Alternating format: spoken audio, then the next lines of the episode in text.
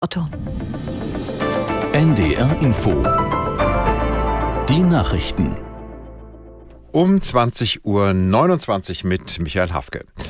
Die Bundeswehr hat ihren letzten großen Auslandseinsatz beendet. 142 Soldaten verließen am Nachmittag das westafrikanische Mali. Aus Rabat Dunja Sadaki.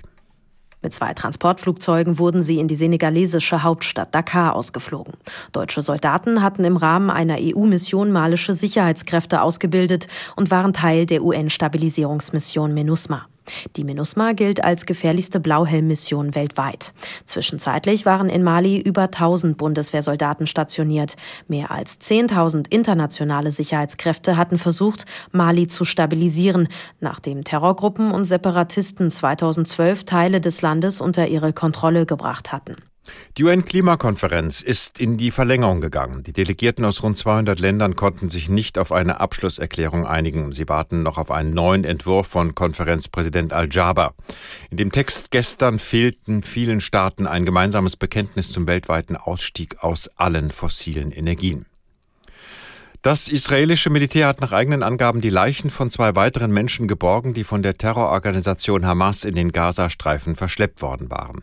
Die Toten wurden den Angaben zufolge nach Israel gebracht und dort identifiziert. Bei den Opfern handelt es laut Militär sich um eine 27 Jahre alte Frau, die von der Hamas während eines Musikfestivals entführt worden war, und um einen 36-jährigen Offizier. Er soll in der Nähe der Grenze zum Gazastreifen getötet worden sein. Bei dem Einsatz zur Bergung der Leichen wurden zwei Soldaten getötet. Das EU-Parlament hat die sogenannte Frühstücksrichtlinie verabschiedet. Eine große Mehrheit der Abgeordneten stimmte dafür. Aus Brüssel Sabrina Fritz. Die Richtlinie soll für Honig, Marmelade und Fruchtsäfte gelten. Wenn der Beschluss so angenommen wird, werden die Verbraucher künftig erfahren, ob ihr Honig von heimischen Bienen stammt oder aus China. Vor allem der Honig ist betrugsanfällig, so der EU-Abgeordnete Alexander Bernhuber, der den Vorschlag eingebracht hat.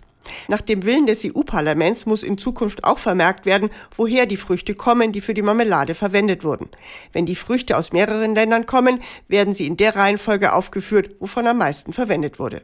Damit sollen sich die Verbraucher einfacher für gesündere und lokale Produkte entscheiden können, so Bernhuber. Nach seiner Attacke auf den Schiedsrichter in einem Erstligaspiel hat der Präsident des türkischen Clubs Ankara Gücü seinen Rücktritt erklärt. Faruk entschuldigte sich in einem Schreiben für sein so wörtlich unerklärliches Verhalten. Er hatte den Schiedsrichter mit der Faust ins Gesicht geschlagen. Dieser war daraufhin zu Boden gegangen, wo andere Beteiligte ihn traten. Der türkische Fußballverband hatte daraufhin die Spiele in allen Ligen vorerst abgesagt. Das waren die Nachrichten.